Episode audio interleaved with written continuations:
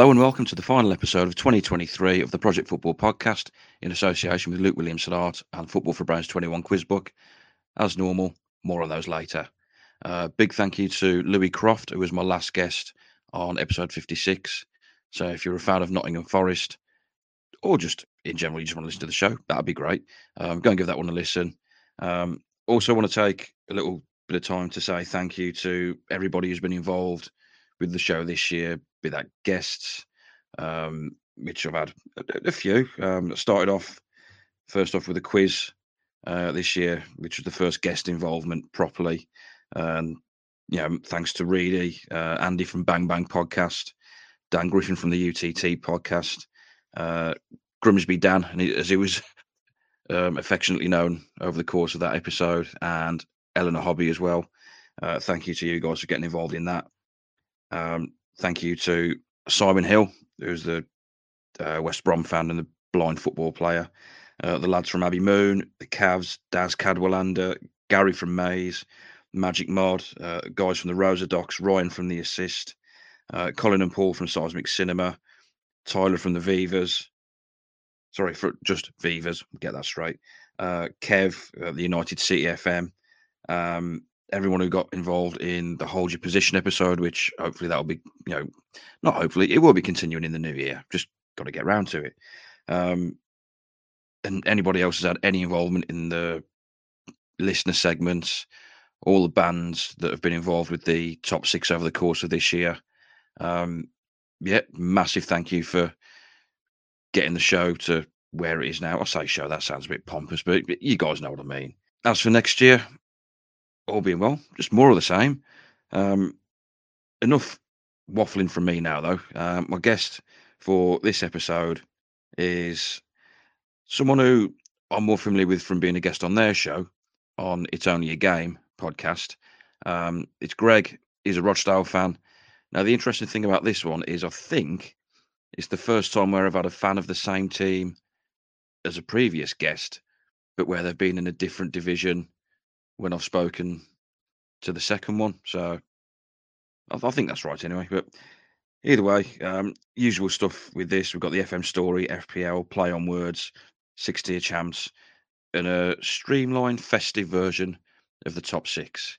Uh, all around the world will be back for the first episode of the new year. I just haven't got round to sorting that out yet, but it'll be back. But anyway, all that being said, it's time for kickoff.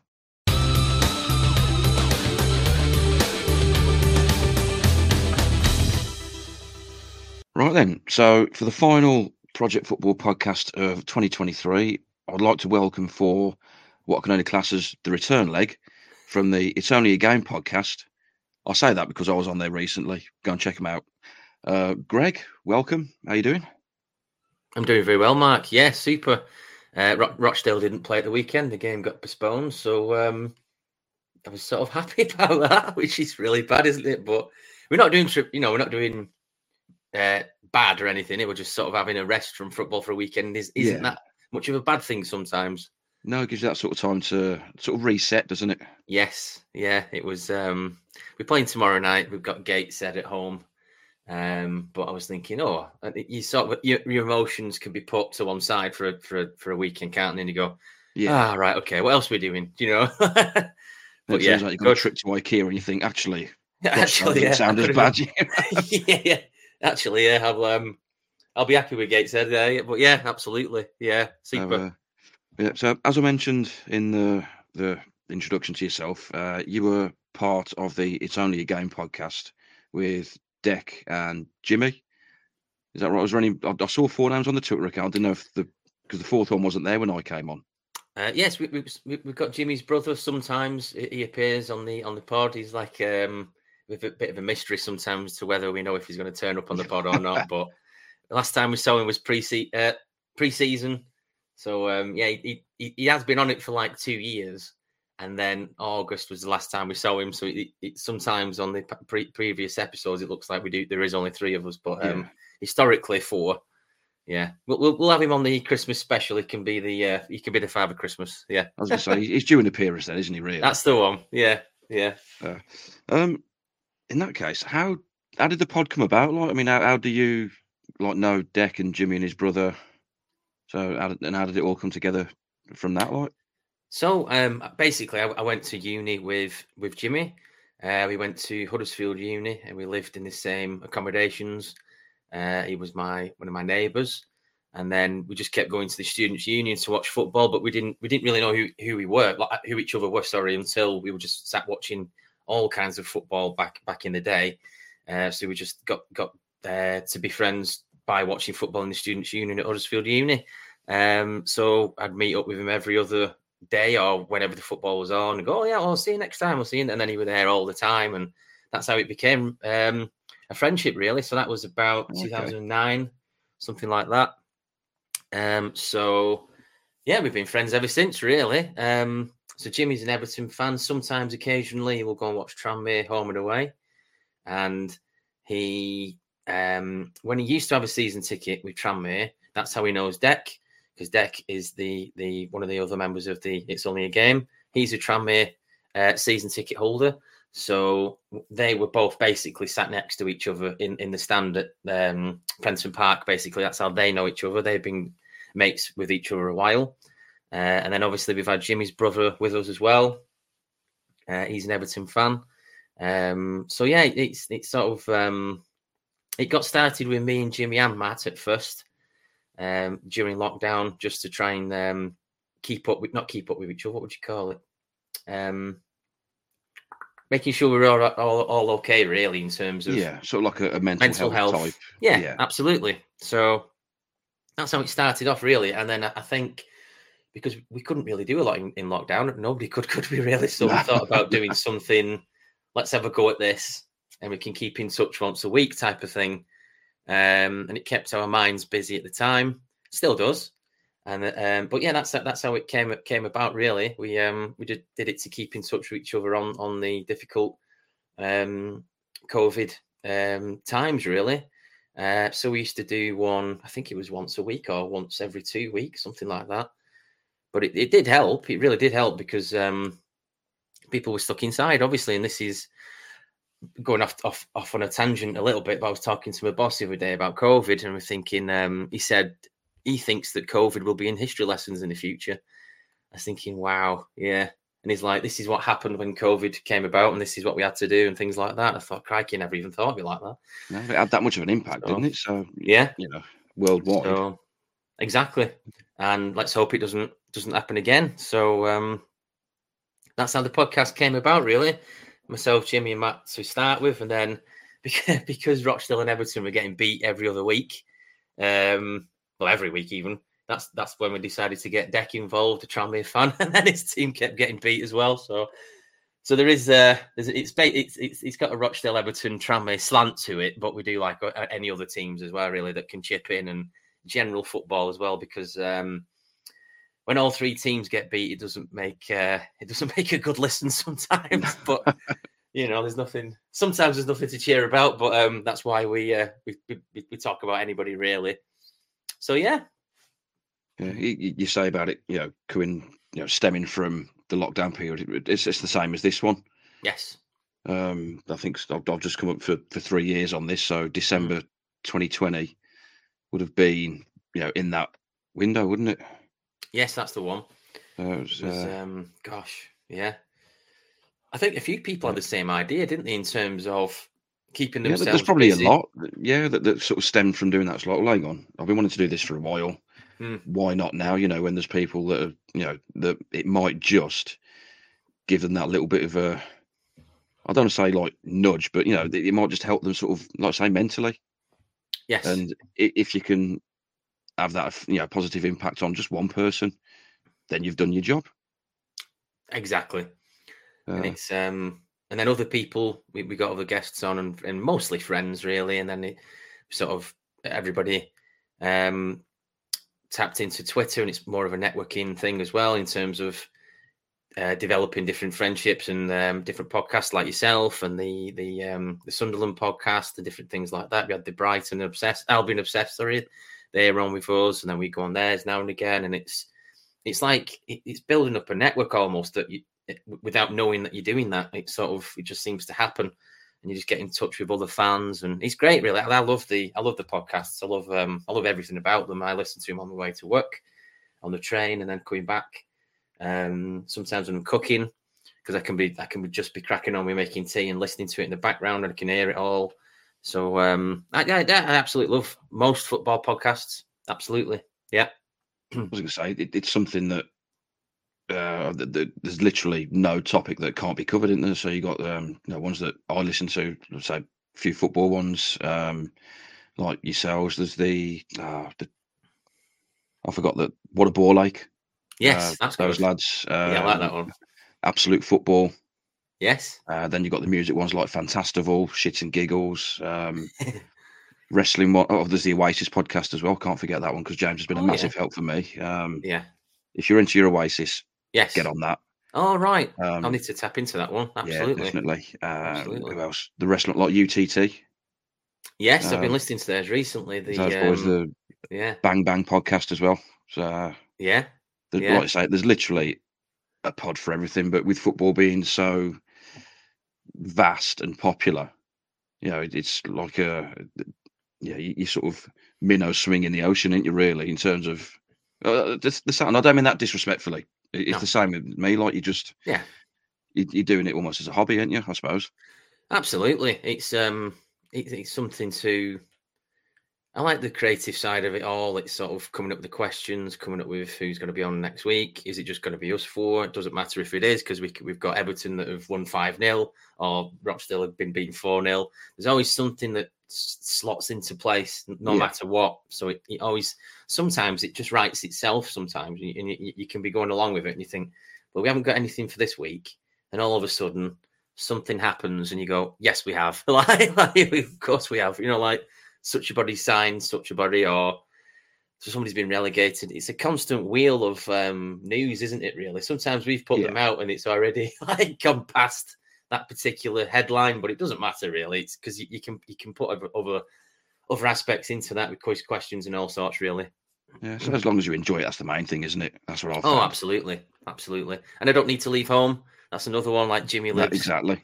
Jim, Jimmy lives in near Birkenhead, and I'm near Blackburn, and it's um it's quite a drive for, for all of us really. And um, Matt's brother is Manchester way.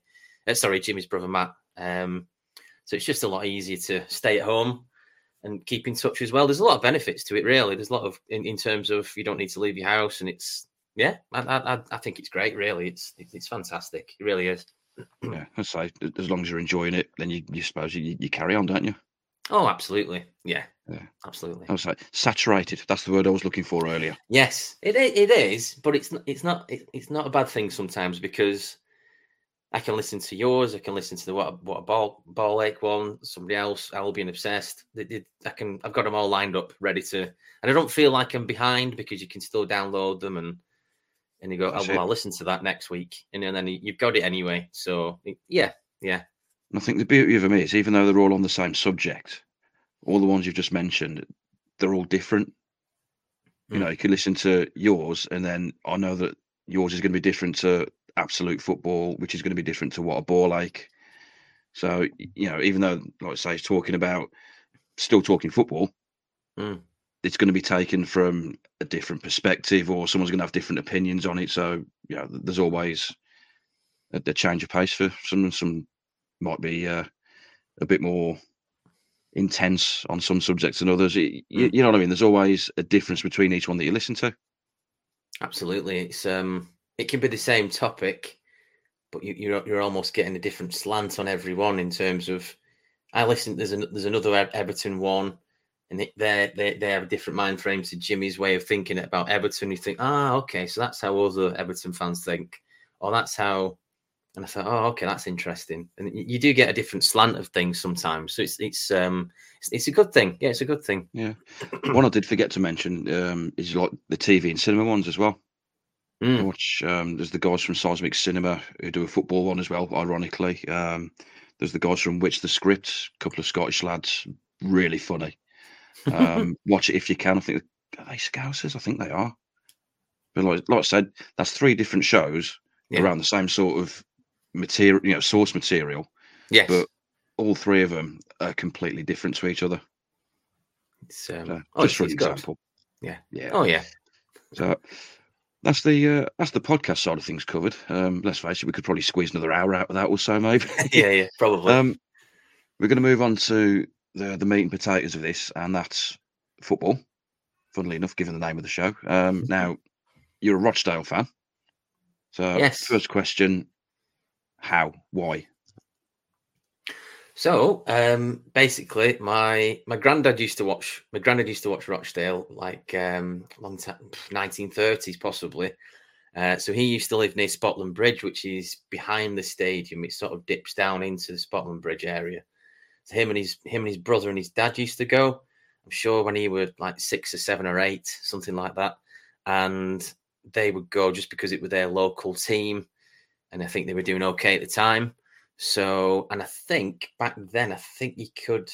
So I think my my granddad's dad, he would send his two sons in from the from the from the first minute at the beginning of the game, and I think I think he went in at half time because I think you could do that back then. I think you could go in cheaper at half time for some reason. Um, I don't know. I don't know why he did that. I, I'll have to ask my mum if she knows why why they used to do that. But yeah, so so they used to go to Rochdale. Um, so my my dad used to watch Bury, ironically, which was a weird one. Um, so before my dad met my mum, he used to go and watch Bury, and then when he met my mum, he would then go to Rochdale with my granddad. It's just to just to just, just to be with him type of thing and catch Yeah. up with him and socialize with with you know the other half type of thing with half's family even. Uh, so they used to go. They used to go in the eighties, um, and then I I went to a few in the early nineties with, my- with my dad and my granddad, and then there was a, like a long gap where I didn't go for a while, and then they were I think they were giving out free tickets in schools. This is how this is this is um, how it all came back again. So they were giving free tickets in schools, and I think then I got the got the um, the addiction for it again, if you will, in terms of oh this is good, and your tickets are paid for. You, you know you, you know your granddad goes anyway. Your dad goes, and you think oh, and it was sort of that's how it all came back again in terms of I went to a few when I was like four or five. I don't really remember them that much. Um, but yeah, it was free tickets basically. But it's interesting that something like that could really take you back. Not take you back, but Sort of come full circle. absolutely. So that was um, about ninety eight ish, something like that. Um, and then it was then it was every week from about ninety eight for a long time uh, away games with my dad. Uh, then my uncle would come with us, which is my dad's my dad's brother. He'd come with us, and then there was like a car full eventually, like four of us. Um, my mum now and again goes to night games. She likes the night games more. She's like, oh, there's more atmosphere with the night games. Um, so she might go to two a season, something like that. Um, so yeah, that's how it all came about. Really, I think. I think well, it were free tickets, but I think my granddad and my dad going initially. It was sort of there, maybe from the get go, without knowing about it. But Yeah. um, yeah, that was it. Really, yeah. I said usually when I've asked that question, like nine times out of ten, it does stem back to a family member, whether that be you know parent, uncle, auntie, cousin, brother, sister, whatever. The majority of the time is it's one of them. But the um the one that I had recently was uh United City FM. He chose his team from the winner of an FA Cup final. Wow. It was literally whoever won the cup that year. I won't spoil it, but go back and listen to episode 50 some odd. In fact, listen to them all. Um, yeah, it said literally that particular year, it was Man United versus Brighton, spoiler alert. And that's how he chose his team from Wow. the winner of that. And he's stuck with them ever since. I quite I quite like that in a weird sort of quite clinical, isn't it? Whoever wins Yeah. this, this is where I'm this is who I'm choosing. That's quite interesting. You imagine if it had been like, oh, I don't know, someone really crap like. Oh, Wow. I'm trying to think of Yeah. something like that's not going to annoy anyone. Yeah, it could have been two crap teams, really, couldn't it? Yeah, yeah, yeah, absolutely. It could have been any cup final, really. It Yeah. it, it could have been any year in terms of well, opposition wise. Wow. That's quite it something, been- really. If it had been the year before or the year after, it could have been totally different. I don't know who was playing in those finals, but yeah, it's one way of doing it, I suppose. It's it's quite interesting. It's quite in- wow. At least you've narrowed it down to two, then, haven't you? At that point, yeah, you're not going to any group stages with that one, are you? no, that's it. It's literally like it's this one or um, the other. That's- Unless it's a replay, then I'll choose someone else. Wow. And I mean, Um, really, if you think about it, they could have played quite poorly and still won. Well, yeah, they could that's have, um, you know, the other team could have had 20 shots and then the winner could have won it 1 0. It's sort of, wow, that's, I, I like that. And I'm going to have to Mm. listen into that one. Absolutely. yeah, that, that's one of the longer ones though. So uh, just Mm. put yourself some time aside for that one. so back onto Rochdale then. Obviously, the end of last season, you left the football league for for the foreseeable future anyway. Um, you're only just outside the playoffs by two points in eighth position. Your form's not been too bad recently. You've won three out of the last five. So that's not too bad a return. Um, you've got Jimmy McNulty as full time manager now instead of caretaker. So he's finally made the step up. Um, how do you see the rest of the season going? It's quite interesting, really, because I think a lot of Dale fans pre-season thought that we were in for a really um, ugly-looking season in terms of a lot of players have left. The um, the money isn't there at the club, and the ownership is it's a little bit all over the place. With it, it, it's it's a difficult one to get into the ownership side of it all in terms of what it is and where it's trying to go and what it what it can be, and what it can't be. They're trying to be fan owned, but it's not quite working.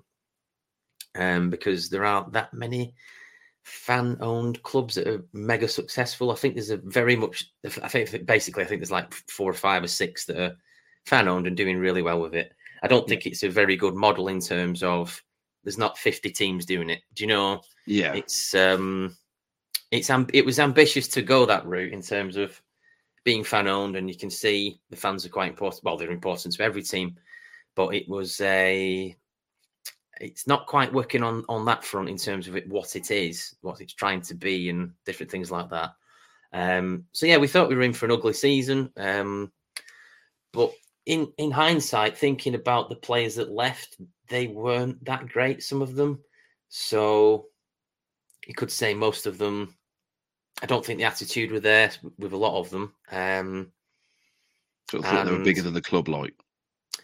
a little bit, yeah. So they've got moved to league teams, which is which is normal. Everybody wants to be really a lot. You know, they want to be playing in the EFL on any level. Really, they'll be happy with being in a professional sort of league and not in non-league. They want to be, you know, they don't want to be in the non-league. Some of them. So, but thinking about it, I was like, well, if they don't want to play for us and they don't want to play in non-league, then they can go. Yeah. Um, and it seems like Jim McNulty has managed to recruit players that actually want to play for the club. And I don't know how he's managed to do it with a sort of sh- uh, shoestring budget, which is it's it's impressive really because he's managed to get in. Not that not that some of the players aren't honest, but it seems that he's got them in for the right reasons and they're playing for the right reasons. Um, because we haven't got any money, so it can't be for that. You know, it can't be Yeah. here's your XYZ money or, or wage, salary. Um, so the players he has got are quite um, honest, in my opinion. The, the, the I mean, any, you know any player is fairly honest, aren't they? But in terms of being in the non-league and being relegated to that and wanting to play for us, like uh, Clayton, uh, ex Middlesbrough, I think in how the bloody hell we managed to do that when we haven't got any money.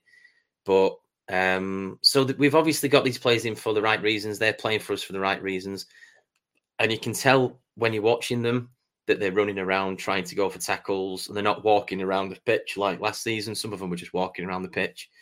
So it, it's an improvement, which is bizarre, really. Um, he's done really well. He's done really well, McNulty, on on that front because of the. We don't we don't have a huge fan base. We're not a big club. We never have been. We probably never will be. But um, he's managed to how he's managed to attract some players that want to play for us. He's, he, it's impressive, really. Um, because everyone thought we'd be near the bottom. To be honest, we thought we'd be in the bottom eight or something like that, struggling uh, to attract players. But Keith Hill managed to do it a couple of seasons ago. He'd get the odd um, what you would he what he would call the broken toy player Yeah. um, that you can see something in, and you know that they're going to run the legs off. They're going to run through a brick wall, and they but they're not world world beaters, but they will run and run and run and tackle and get the ball and do that. Um, there were a few. We, we had a few over the years. Um, I think Joe Thompson was one of them. He wasn't an absolute world beater, but he he would run through a brick wall and he would keep going until the 95th minute and keep going and keep going. And that's the type of play you need sometimes. Um, that type of it, it, I think it's the mentality sometimes. You don't I don't think you have to be a world beater sometimes. You can have an 11 of bad eggs and it, there's, there's, there's teams that are doing it now like you could say Man United aren't really some of them aren't really how can I say this? I'm not sure if they're in it for the right reasons. Some of them, um, yeah. but there's a few other clubs, there's a few other players like that. But um, if you can get them with the right mentality, and but they're six out of ten, seven out of ten, even even if you get five out of ten, long as you keep running and going and got the right mentality, you're probably on on a winner, really. In in in regards to, um, you might not get the result, but you, you, can see improvements and you can see what they're trying to do basically. Um, and I didn't think we'd get to that level this season. I didn't think we'd get to top half. So he's done well, really. Um, yeah, he's done well. Um, some of the some of the players that we, we never hit, we don't know who they are. Some of them, and we go, oh, "I've never heard this fella before," but um, they and then you, you, you see on Twitter and you go, "Oh, he's not very good." Like say Port Vale fans, he's not very good he weren't very good for us, blah blah blah. And then you get him, and he's he's got ten goals already. Do you know? And it's like, yeah, the, some players suit a certain um, club basically, and he's, he's, managed to get a few of those as well. So I'm, I'm impressed. I'm impressed. Yeah, it could be a lot like you know just a, a, slight tweak in the style of play as well. Yes. You know, so if you've if you've got someone uh, a winger, for example, mm. there could be better suited as more of a an advanced winger, sort of pushing up more towards the forwards, like you get more of these days, rather than like an orthodox midfield, a wide midfielder sort of thing. Yeah, it's just yeah. slight tweaks in that, yeah. or even playing them on a different side, you know, and getting them to, to cut inside onto the onto the stronger foot, maybe. Which again, that confused the hell out of me to start with. And I saw players like, hang on, he's left footed, but he's on the right hand side. Oh yeah. now I get it because he's doing, you know, shots like that. But yeah, it, it could just be some or the mentality of the manager possibly and the coaching staff. Yeah, it's interesting. Yeah, it's um all hmm. manner of things it could be. But like I say, you you're in well, not in the playoffs, you know, around there. You're not that far off getting into them. I think I saw when I looked at the league table, the team in seventh has got two games in hand. Absolutely. Um, so, I mean, I'm I'm happy with floating near the playoffs. If we can get in touching distance of the playoffs, I'd I'd, um, I'd be happy with that. That's um, I mean, I'd be happy with top top half. I think really that'd be unbelievable because of um, previous seasons and predicaments and things that have happened. It's took the wind out of the club a lot of it in terms of um, stopping takeovers that were um, in brackets cowboys. Um, yeah. and, and it, it, does take the wind out of the club and the staff and the money and it, it it's difficult sometimes. Um, I know a lot of top top teams like City, Arsenal, whoever they don't get these problems, do they really? But um, trying to keep the club going and different. It, it can be difficult. It can be, and I think it's just caught up with us because for years and years, I was looking at the conference and I was looking at teams going, "Crikey, there's twelve of them that were in our division. When is it going to be us? Because it's yeah we're in the same mold as a lot of those teams. York City, like Dan Griffin ran a, is on about York City. We're in yeah. a very similar mold to them. It, it, like um, historically, possibly we're a bit um, fourth division team historically, but that we, we've, we've got the same mold as a lot of the teams in the conference and lower. Um, Chesterfield, very similar to us. Um, I can't think of any others at the top of my head.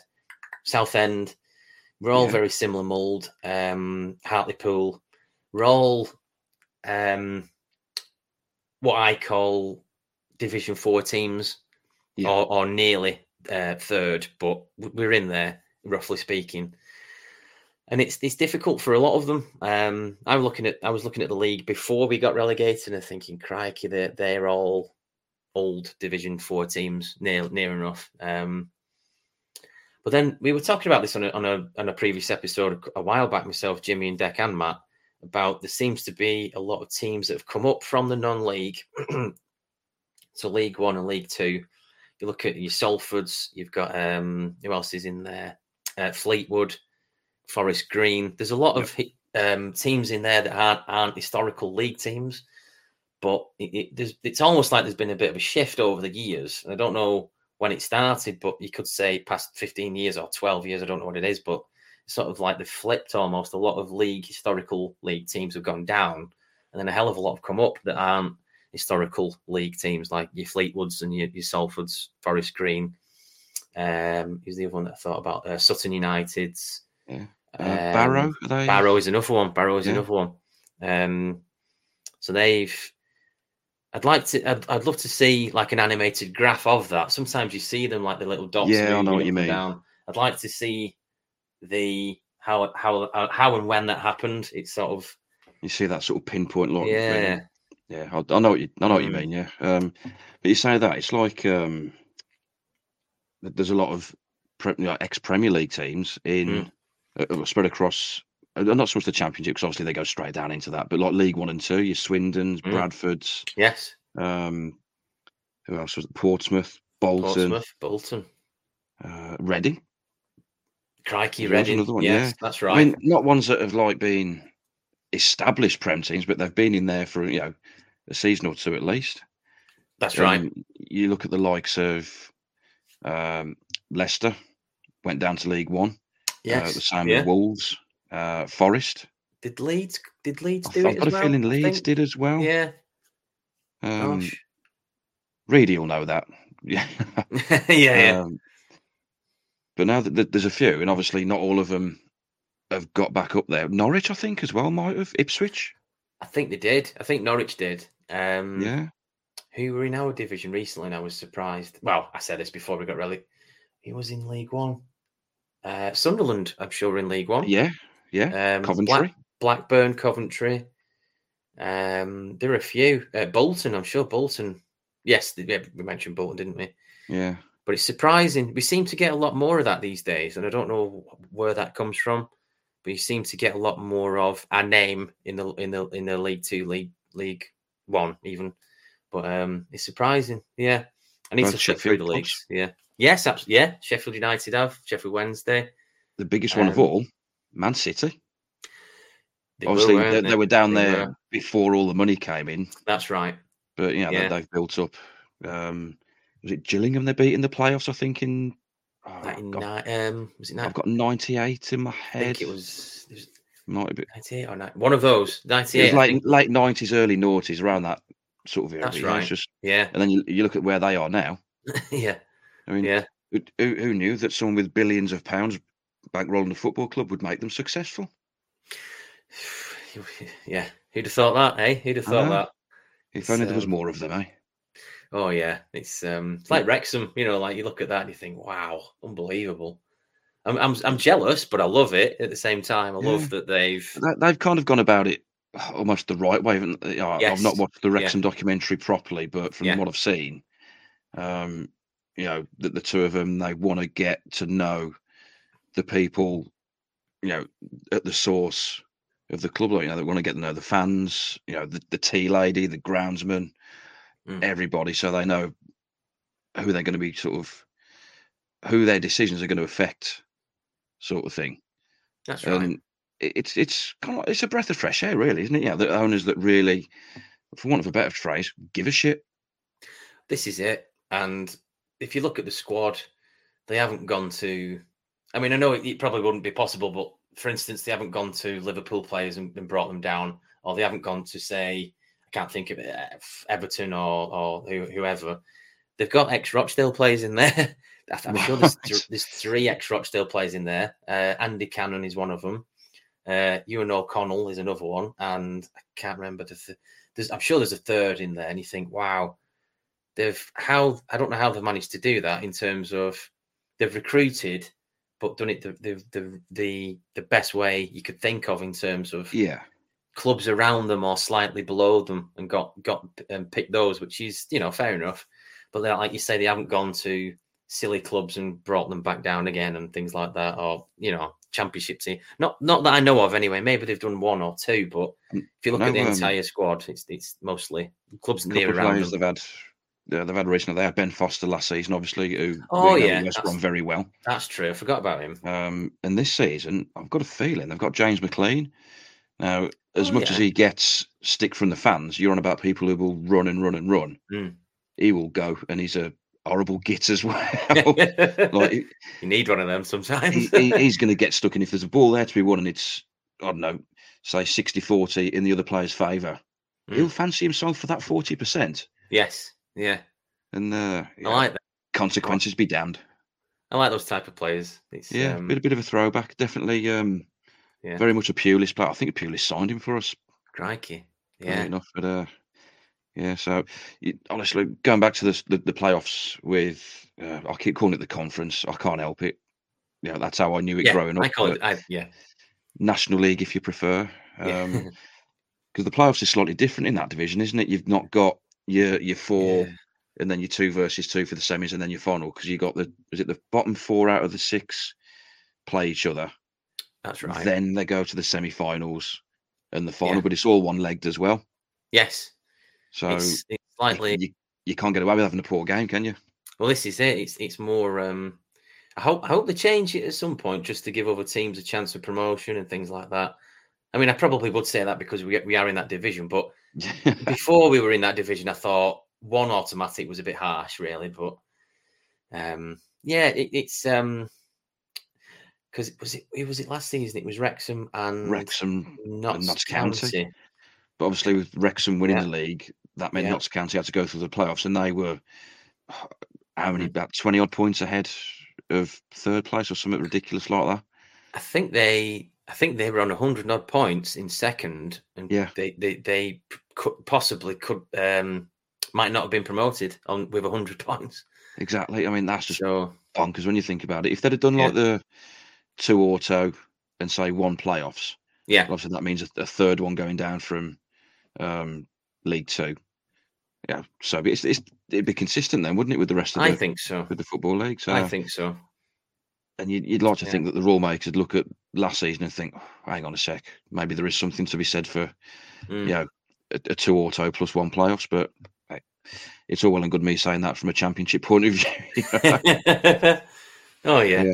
it would be nice. so, so you think you'll maybe playoffs this season, but you'd, you'd settle for being a contender overall. It- It's a difficult one because as as as good as the mentality is of the squad, it's quite a thin squad. So we've always been um, wary of the possibility of two or three injuries and we're knackered, or Yep. two, three, and then they then they can build up, can't they? When the the um, festive period uh, fixtures come flying through, and you're playing every whatever it is. Uh, So, yeah, then sort of January, midweek weekends for Yeah. about three, four weeks, then, ain't you? That's right. So I'm a little bit throw- wary of that. Um, I'd I'd be happy with top half. Um, I I would take top half. Um, I think we're capable of avoiding an- anything near um, relegation. Hopefully, touch wood. I think we're I think we're slightly okay there. I- I'd like to think Yeah. so. Um, You're not saying like you're too. the- You're not saying you're too good to go down, obviously, but No, you think there's enough about you to I think so. not get drawn. Um, I think we should be okay. Beginning of the season, I'd have thought otherwise, but um, as, as, as where we are in December with fixtures and, and results and players and different things like that, hopefully we'll avoid that situation. But I, I would take top half. I think I'd take top half and then build next season. Definitely, yeah. Yeah, Actually, it, it's almost like playing football manager, isn't it? yeah, it is actually. Yeah. You, you, you take that, don't you? And then sort of sort of steady and then then crack on next then push season. on the next season, yeah. Yeah, yeah, yeah, absolutely. uh, going back to, oh, we're talking about teams that have, have proper dropped. Um, Scunthorpe, Yes, um, because they're in National League North now, I think. I think they are. I think they Yeah. are. They're definitely. It's sad, really, because they're another team like us. They're very, very similar to us. I've been to the stadium a few times. Um, don't mind. I, I have nothing against. There's nothing against Scunthorpe, really. They, it's it's sad, really, how it all comes about. Um, it's I don't know the full story about how it's completely happened, but um, you, you do follow it in terms of the headlines, don't you? In terms of this is now happening, this is now Yeah. happening. But from the beginning all the way through, I haven't really followed it. But it's sad, really, because they're they're a team that have, they don't have any issues with Scunthorpe. No, um, I think it was too long yeah. ago. They were in the championship as well because I think we were playing them. Yes, I'm sure. That's right. Yeah, they were at yeah. one point. Yeah. Um, gosh, it's just how it goes sometimes, isn't it? You sort of hit, hit a bit of a, a, sticky patch, mm. and then one thing leads to another, leads to another, and it's just like oh, crap. We'd like you know three relegations down now. Yeah, it's sad. It's it's sad. It, it, there should be something in place to sort of protect the teams from from happen, from this happening to the to some of these teams, but. I suppose you know the, the football pyramid is the football pyramid, isn't it? In terms of yeah, you, you, that's part of the rules in terms of if you if you can't get the points and the results, you do get relegated. That's the that's it. That's that's, that's what it is, isn't it? Really. Um, so yeah, it's, it's it's sad though. It's sad. You don't you don't you don't like to see it really. I mean, there are other teams I hold a grudge against that I'd be like if if it happened to them, I'd be sort of like, oh well. long yeah, as they don't yeah, go but... completely bust, you know, long as that doesn't happen. But no, oh, well, you know, you wouldn't mind seeing them drop a level or two. Yeah, exactly. Yeah, but um, yeah. nothing too bad. Like obviously, no, the Bury, not go out of business. Yeah, no. Like the Bury situation's awful. That's that's that's sad. What happened to Bury, and they were our main rivals, really, and we didn't we didn't really want it to happen. A lot of Rochdale fans. I mean, you might get the odd one on Twitter winding them up about it, but I think the, the um, a large majority of Rochdale fans didn't didn't want that to happen to Bury. What were happening, and and because it's it's it's really on our doorstep. I think there's only five miles between Bury and Rochdale. Right. Um, so it was very much on our doorstep. And a lot of Rochdale and Bury fans live in, in the middle, which is is Heywood, which is a town in it's called Heywood. A lot of people live in Heywood, and they they would be two mile from Bury and two mile from Rochdale or, or what have you. Yeah. very similar. So it's all on our on our doorstep, and it sort of bleeds into the towns that are very close, and we all know what's happening. Um, I suppose you get a lot that work together, you know, families of yes, of both yeah. sides as well. So yeah, um, yeah, it's sad. Yeah, well, I hope I hope they I hope they come back up again. I think they're doing well in their division. I think I think they're in the ninth tier. I think they were top of the league at one point. Um, that was a couple of weeks ago. So yeah, I hope they come back up. You know, it's it's, it's it can great, be done, can't it? AFC Wimbledon is an example of that. There you go. Yeah, it can be done. It can so, be done. Uh, so yeah, yeah. So, I think that is a decent point to move on to the first of the segments. Mm if that's all right with you. Yeah, absolutely.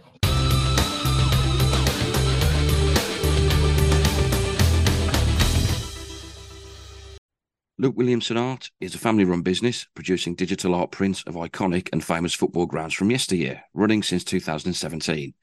Also, by entering the code PROJFOOT10, that's P R O J F O O T 10 at the checkout, you get 10% off any artwork purchased. So there have been technical issues, I think, with the code. Um, so if it doesn't work, get in touch with Luke, and I'm sure we'll be able to sort it out. Also, if you're looking for a football quiz book with over 700 questions, as well as chapters on football in lockdown and the Diary of a Memorabilia Collector, then look no further than the Football for Brains 21 quiz book by Stephen End. A donation from the sale of each book goes to the Scores Project and Head for Change charities. Now back to the show.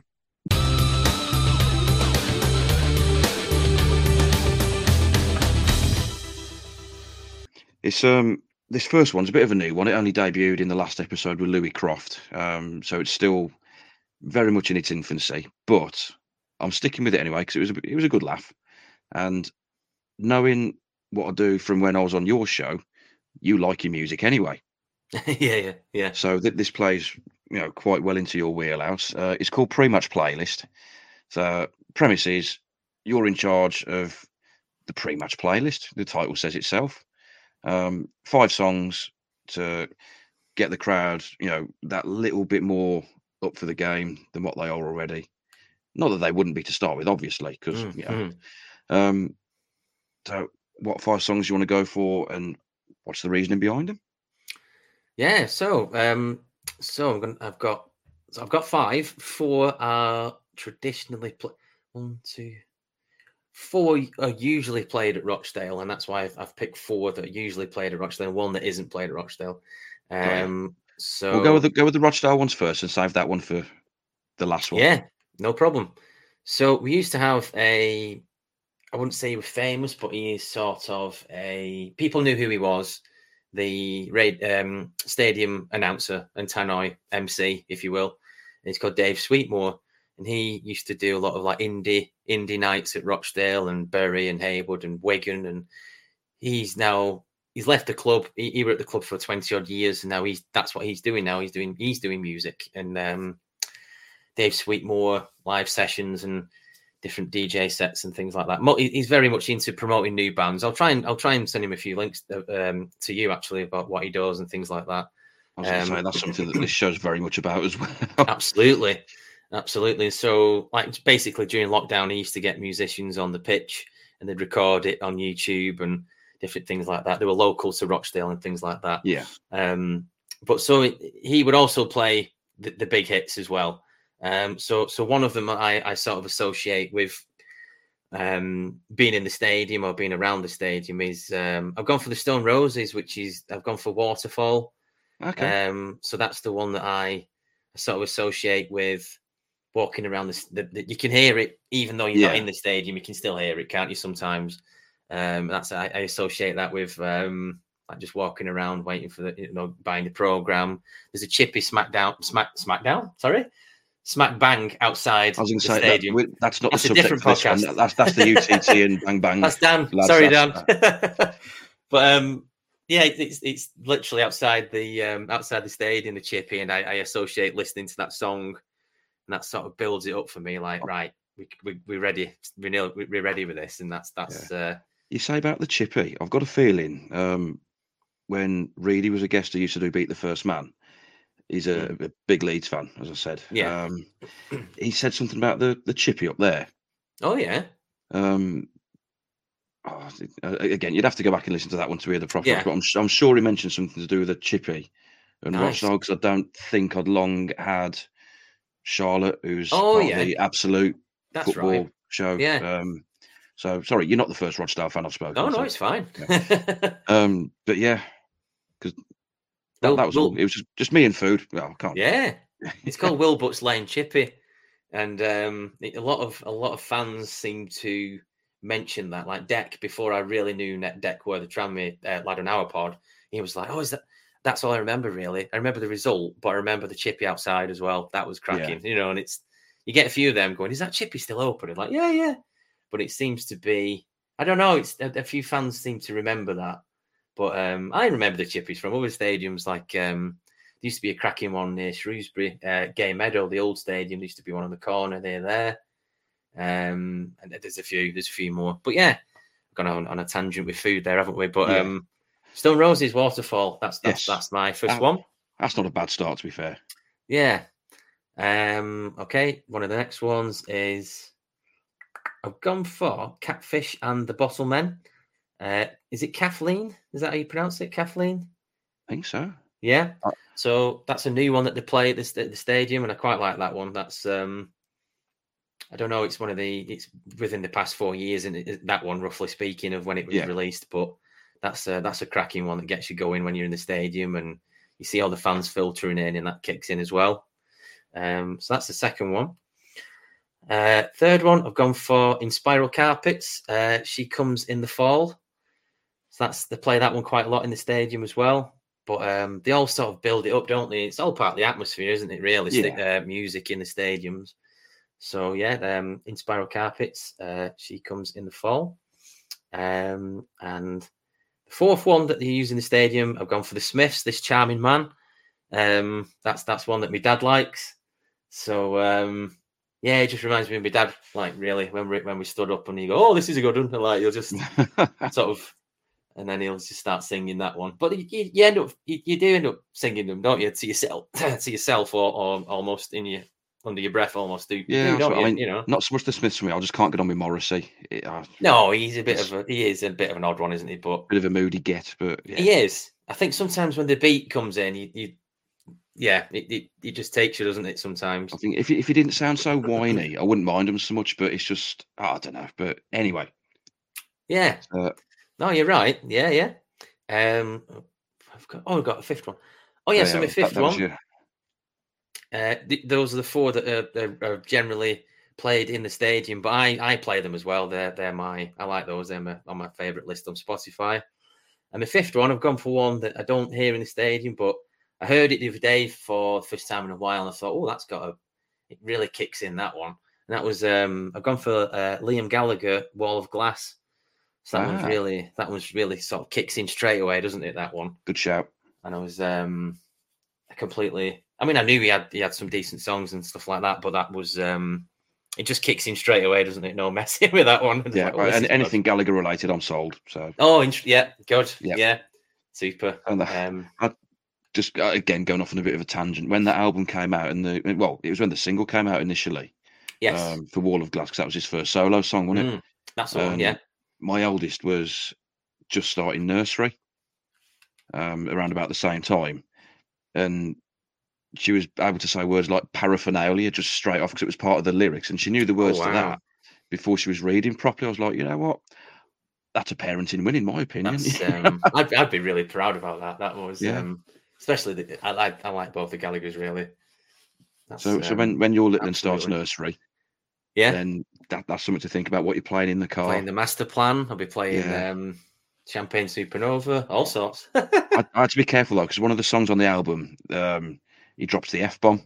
Oh, really? Oh, yeah. Um, oh, what song is it now? Damn it, I can't think of the name of the song now. But yeah, um, it does, and I was sort of like waiting for it to come on, then like quick mute, and then back on. Yeah, but you got to. You can't avoid that sort of. you can't no. avoid words like that with kids these days, can you? Because you you wherever no. you go. But anyway, True. enough enough about the parenting. so, pre-match playlist done. Uh, Next up, I think we'll go for a bit of 4 for you. Super. Super duper. So, five matches that you've chosen. Um, I, I have seen if you could get like a 4 1 split for Rochdale or a 3 2 split, but if you haven't, that's fair enough. I'm not going to judge. Um, so, these matches you could have experienced from the perspective of anyone involved in that match. So, great. Super. Let's kick off with your first one then. Super duper. Um, so I've gone for there's two Rochdale ones. There's one for England, and there's one which I sort of um inboxed you about, which isn't yeah. which isn't a player. Uh, which is is uh, I'll tap into that one shortly. I'll go for the Rochdale ones first and get those ones out of the way. All right. Um, so there was I was racking my brains out with this one. I was trying to think, crikey, um, from a perspective of somebody else, Rochdale goals. What can we do? So I've gone for one that was quite unusual. Um, so Rochdale played Bradford away a couple of years ago. I think it was about six or seven years ago. Rochdale got a penalty. Ian Henderson's going to take the penalty. He takes the penalty. He hits the crossbar. He ducks. It goes behind him because he hears somebody behind him shout, "Duck!" Obviously, he couldn't touch the ball again because the, the keeper ball. hasn't saved it, has he? Yes. So um, Ian Henderson ducks out the way, and uh, Peter Vincenti slots it through, basically.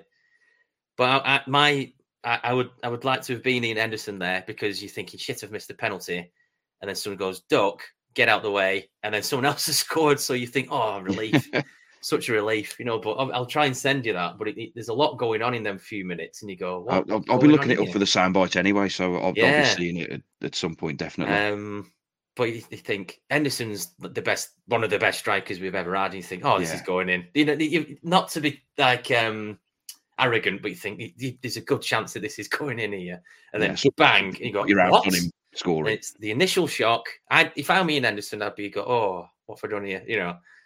And then Peter behind me, duck out the move or duck, and you, you can almost see it happening or or something in terms of the, the body language of shit. I better get out the way, and then he just slots it in, and you think the relief from Ian Anderson must be something there. Thinking, oh, I think if, if I was the know. player coming in for the that Peter Vincenti, I'd have probably mm. used a bit more industrial instructions. I think there, there, may have been, but uh, yeah, there may have been. But um, I was in the ground for that one, and I was just it was because it happens so quickly, doesn't it? And you go, oh, yeah, you're like, oh, get it. You've almost know, not got time to register that he's missed properly, have you? Just because yes. like, yeah, the ball's at the back of the net. It's like, oh yeah, we scored. Yeah. Yes. So um, that was that's one of them. I'd, I'd, I'd, yeah, be relief, be relief really if I was Ian Anderson there. Yeah, a lot of relief. Um, your, your team has bailed you out on that one. Yeah. Um, so that's the one Rochdale one. I'll go for the next one. Um, so we Rochdale played Man United a couple of years ago. I think it was just before COVID. We played them at Old Trafford in the League Cup. League Cup, yeah, yeah. And we somehow drew, and it went to penalties. Um, so I I would like to have been the player that made the assist for this for our goal.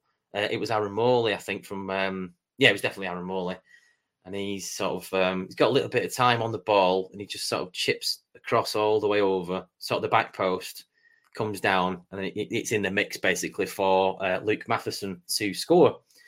Now I think Luke Matheson's 16 at the time. I think I'm sure he was 16. He was very young anyway.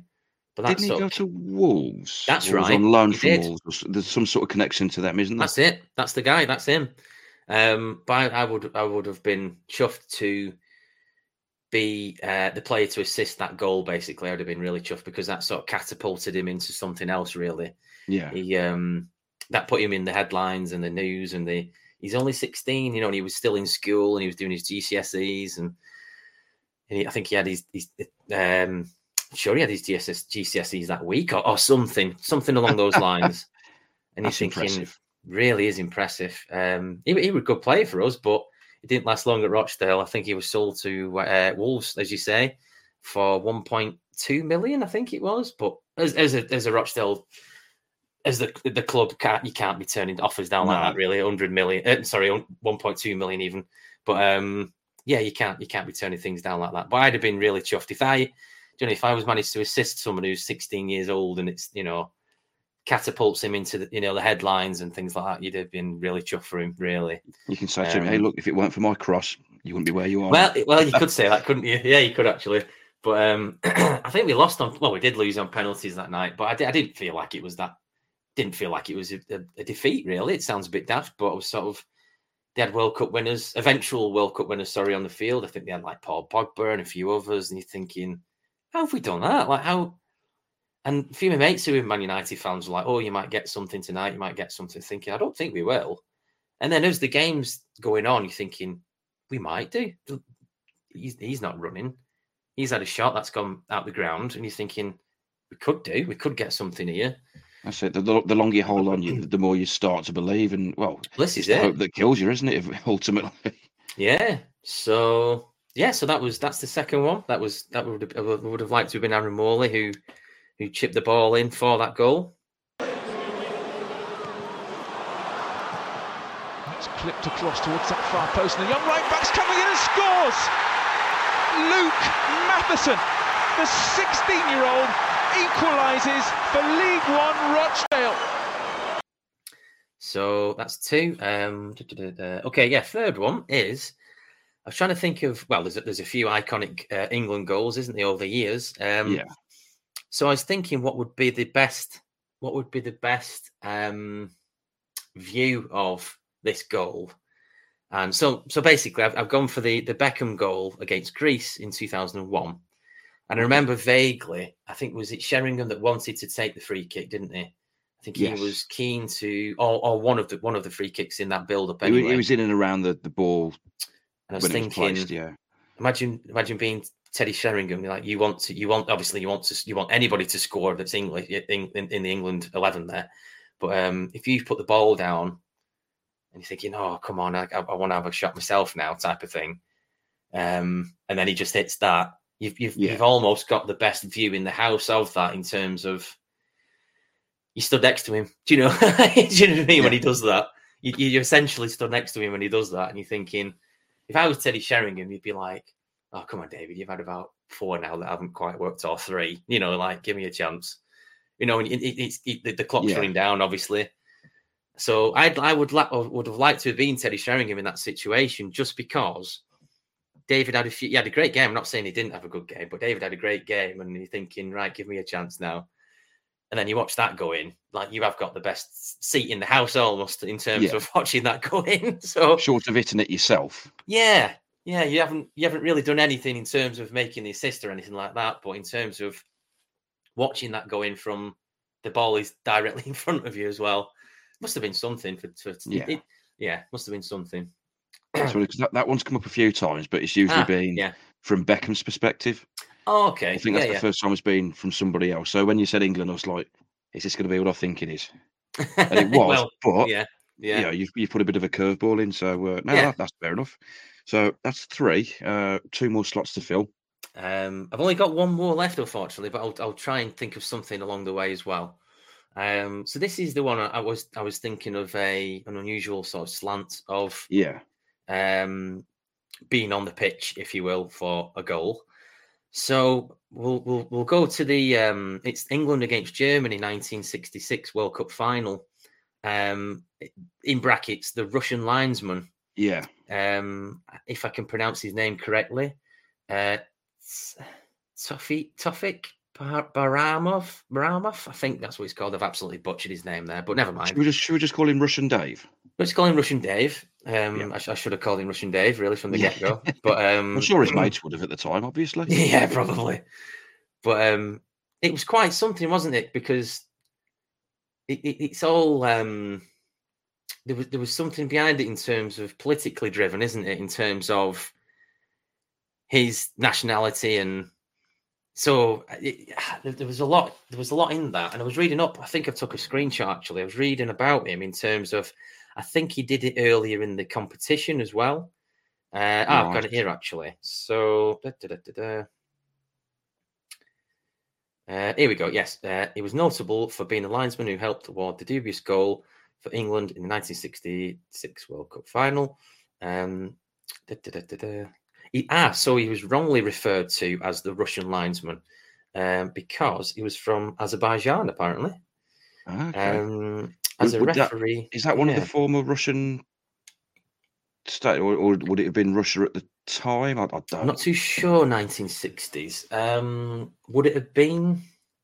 I don't know if it was sort of separated from it then, but that that's opened up a whole can of worms on Hmm. Yes. that side of things. But Yeah. okay. Um, so basically, when I would do, I did a little bit of reading about him, and it was saying, um, as a referee early in the tournament, he drew attention also by denying uh, Switzerland a goal against Spain, which was a controversial one as well. So okay. So he'd already had previous then. form. Yeah, he'd, he'd already he's already got form, hasn't he? This fella. So and apparently they they named a stadium after him. Um, the Azerbaijan National Stadium was named after him.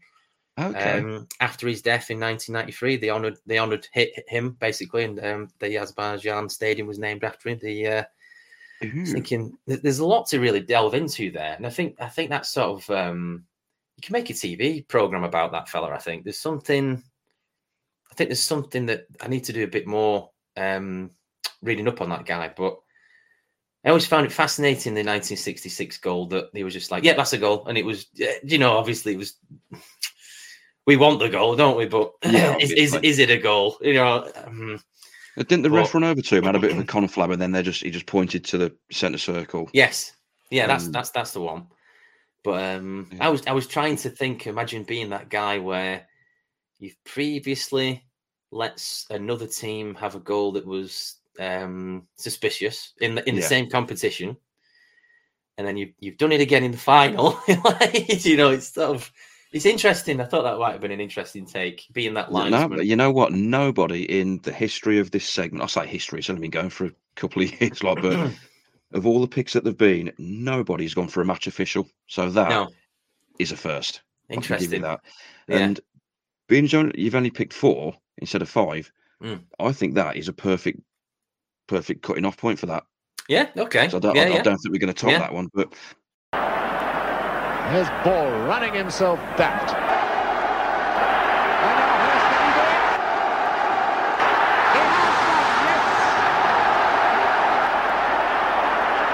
Yes!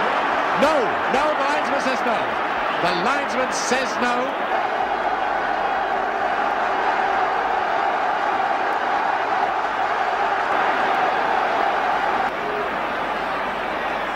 It's a goal! It's a goal!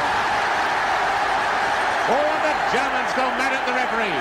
what I have forgotten to do, and we've got sort of lost in the, the order of things, is uh, five from five, which is where the uh, the whole randomness comes into play. And again, for anyone new to this, uh, it, it's normally the first segment I do, but I think because I've thrown the music one in now, and I'm just like, ah, crap, I've you know messed things up a bit. But anyway, it's here now. It's going to happen. There's five blocks of 11 questions. Oh, Um, brilliant. All- Super. All you've got to do, pick a number in each block from 1 to 11, see what the question is, and uh, yeah, we'll go from there. Fantastic. Yeah, let's So- go for it. Go on. Segment one, what are we having? Um, so what are the numbers to pick from? Sorry, are they Just between 1 and 11. Oh, we're in eleven. Um I'll go for eight. Eight. Okay. Uh, do you prefer traditional black boots or the modern sort of multicolored style football boots? Oof.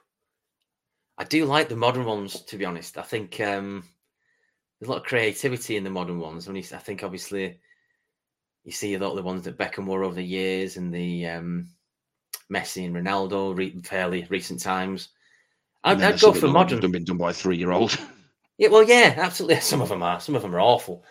But I think it's it's it's yeah, I quite like it actually because I, I had a few growing up that were um like a dark blue color. You, you'd probably get away with dark blue color, wouldn't you? But um yeah. and and then you, you you've got the the Adidas Predator ones. Some of them are icon, iconic, aren't they? You've got some of the some of them used to be silver and blue. The Beckham ones, one of the some of those ones. Um, yeah, no, I'd go for coloured ones. Yeah, I think that's Okay. it's quite quite creative. Yeah, Ah, fair shout. All right. Um, next pick, you can have the same number again. There's no restrictions, but again, one to eleven. What we going for? I'll go for three. Okay. I don't know if this one's come up before, but it's uh, it's one that's not been done for ages. If uh, if it has, you've just brought a pet dog or cat. You know, not going to discriminate either way. But the only condition of you being allowed to have it is that it's named after either a past or present Rochdale player. Ooh, wow. So, who are you going to name your new canine or feline friend Oh. after? Nice. yeah, I like that. Um, okay, Told so I I'll- told you it was random. no, it's good. I like this. This is brilliant. I've heard a few of the other ones on the on the uh, earlier episodes as well. Um, okay, so I'll go f- if it was. It's, I'm, I'm saying it, it's a dog, and Okay. one of my favorite Rochdale players is Gary Jones, and his nickname was Jonah. So I think Okay. we could get away with. Could you get away with Jonah as a dog? You can't get away with Gary, can you? Really? I don't think that's going to work. I've heard dogs Um, called all sorts, so Jonah's not that out of the realm of Um, possibility. Yeah, okay. I'll, I'll have Jonah. Yeah, yeah, Jonah the dog. I'll have that. I'll have that. Okay, okay, right. Uh, section three, one to eleven. What's your pick? Six. Uh, okay, uh, again, this is a this is a musical related one. Uh, if you were setting up a band, which past or present Rochdale player would you pick to be the lead singer? Wow, that's great. wow. Ah, that is a great question. Or more to the point, what sort of band would it be? Because I know you were big in the Chili's, didn't you? So would you go for that sort of thing, or would you go That's for true. like a sort of five piece Britpop type effort? Or Oof, that's fantastic. I'm trying to think of something that's a slightly full of like energy and a bit of character. Um, right. Okay. i so there's a there's a um, we used to have a forward called Lee Mac, Lee McEvilly. He were called a and he used to play for us about 20 years ago, and I think he would be quite um, a fun um, lead sing lead singer. Basically, I think he would be sort of like a ska sort of band almost. Um, okay, of like like the specials, that sort. yeah, I think he I think he could fit that role. Um, he's got a skinhead, quite a stocky guy, but he, he was quite fun with it, and he was very. Um, he had a lot of character to him. He, he- he's, Yeah. he's quite nice. Nice, yeah. I think that would work in a, on a, on a uh, ska possibly side of things. Okay. yeah. Ah, fair shout. All right, so uh, penultimate choice now. So, what do you want to go for? Number nine, please. Okay. Um, if you had a sign in the tunnel, uh, I'm going to call it Spotland because that's what I've always Yeah. known it as. Um, you know, like you've got this is Anfield as the players come out, right? yeah. If you if you were to have one in the tunnel coming out to the pitch at Spotland, what would you have? Yeah, what would it say?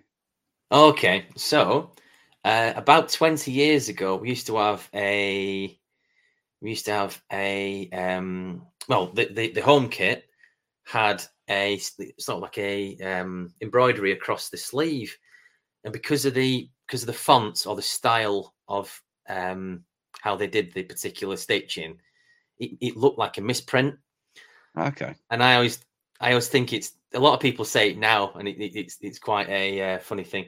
So it, it's it was supposed to say "Dale till I die," but it, it read like "Dale till I pie" because of the because of the stitching. I'll try and find it somehow. But so I I would have "Dale till I pie" actually on the top, just Got for a laugh, just for a bit of a laugh. Um, yeah, why not? You've got a bit of yeah. humour in these things, ain't you? Dale till I pie. That's what I'd have. Excellent. yeah. Right. Uh, last one then. Um, so again, one to eleven. What we what we I'll talking? have number ten, please. Number ten. Okay. Uh, which current Rochdale player could you see as a future manager? Oof, interesting. That's a great question. Uh, let's see. Who have we got there? Um, I think I'll. I think I'll go for Ian Henderson.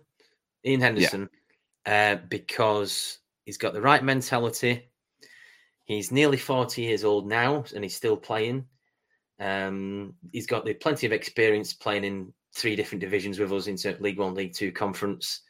Um, I, I think I think he would make a good manager. I think he would be a different type of manager. He wouldn't be your old school type of. He wouldn't be a Cloughie or anything like that. He would be a very new breed of the new new um new way of doing things. A little bit like a Michael Carrick or something like that in terms of the new way, possibly. Um, yeah, More I- likely I- to play a false nine than go four four two. Yes, I think there'd be some sort of um, fancy stuff going on in there somehow. But um, I think he's got the mentality for it. I'd, I'd, yeah, I'd go for Ian Anderson. Yeah, yeah. Okay. Yeah. That's a fair shout. So that's that one done then. And now I've got my segments in the right order. We have actually come to the, come to the last. I've done this before, I promise you. Um, so the final segment is Trippier through time. Um, I've, I've toyed with a different name for it for ages, but no, it's just because. Um, Oh, yeah. like, my show, my rules. Yeah, that's all. um, premise is you've got to pick your best or favourite eleven for Rochdale players from the 60s to the 2020s. the caveat of that is you can't have any more than two players from any decade, but with the City Lights wildcard rule in effect, there's one decade that you could have three from. Now, if you'd followed that, well done, because I struggle to remember it sometimes. Um, I've had, yeah, yeah. I was going to say, first off, what, what formation are you going for? it's a bit of a, a Mike Bassett Christmas pudding, I think, a little bit. Um, so we've got one, two, three. I've got three centre backs, a right back. Oh, it's it's all over the place, but it, it would. I think it could work. Yeah. It's definitely. uh, It's roughly four, four, three, three, roughly. Eh, We'll go with that. one- Yeah, four, one, two, three. Yeah, we'll we'll go with that. We'll go with that. Yeah. Yeah. So, all right. So, um, we'll start off with the man in the sticks, then I guess, as good a place as any. Super. Okay. Um, so I've gone for the the 1980s for this one, um, because I I had to ask one of my mates who's been going longer than I have, which I, I did know this fella and I completely forgot about him. I've gone for Keith Welch, um, who's supposed to be a really good goalkeeper for Rochdale in the 80s. Um, I've heard a lot about him. I, I I started going in the 90s, unfortunately, but um, a lot of um, a lot of Rochdale players or uh, fans even speak highly of Keith Welch. Um, Yeah. very good goalkeeper, energetic, um, commanding. So I've gone for Keith Welch. He's slightly before my time, but um, in in in in accordance with the rules, I've gone for the 1980s, and I've gone for him. Okay. Uh, who's your back four then? Okie dokie. So uh, I'll go for the first one.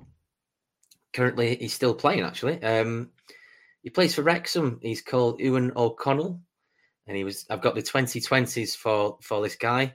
He's a centre back. Um, he left Rochdale about 18 months ago to sign for Wrexham, which you can't blame him, can you? Really? But um, really, he- no. you can't blame him. But he was a really good player. He was um, even when we were in League Two, he was very um, you could see he were you were almost better than League Two in terms of everything he were doing. Were they- sort of travelling up with the ball and, and passing Yeah. up from centre back. Just he just had a touch of class to him, and you thought he's not going to be with us long. This fella. Um, he was a captain. He was a captain, um, and you just knew that if anybody came in for him, he'd, he'd be going. He'd be going, and you, you, you can't blame some of them really. You, you, you know, as long as he's you know, if you go to a direct rival, that's a bit of a, oh, hang on a minute, you know, kicker, but- isn't it? absolutely. But Yeah, it um, reminds me it's too bad slightly. Um, not too bad. There's a lad who used to play for Stourbridge, who's my local team. Literally, they're only about a mile from door to door, sort of thing. Uh, called Dan Scarr.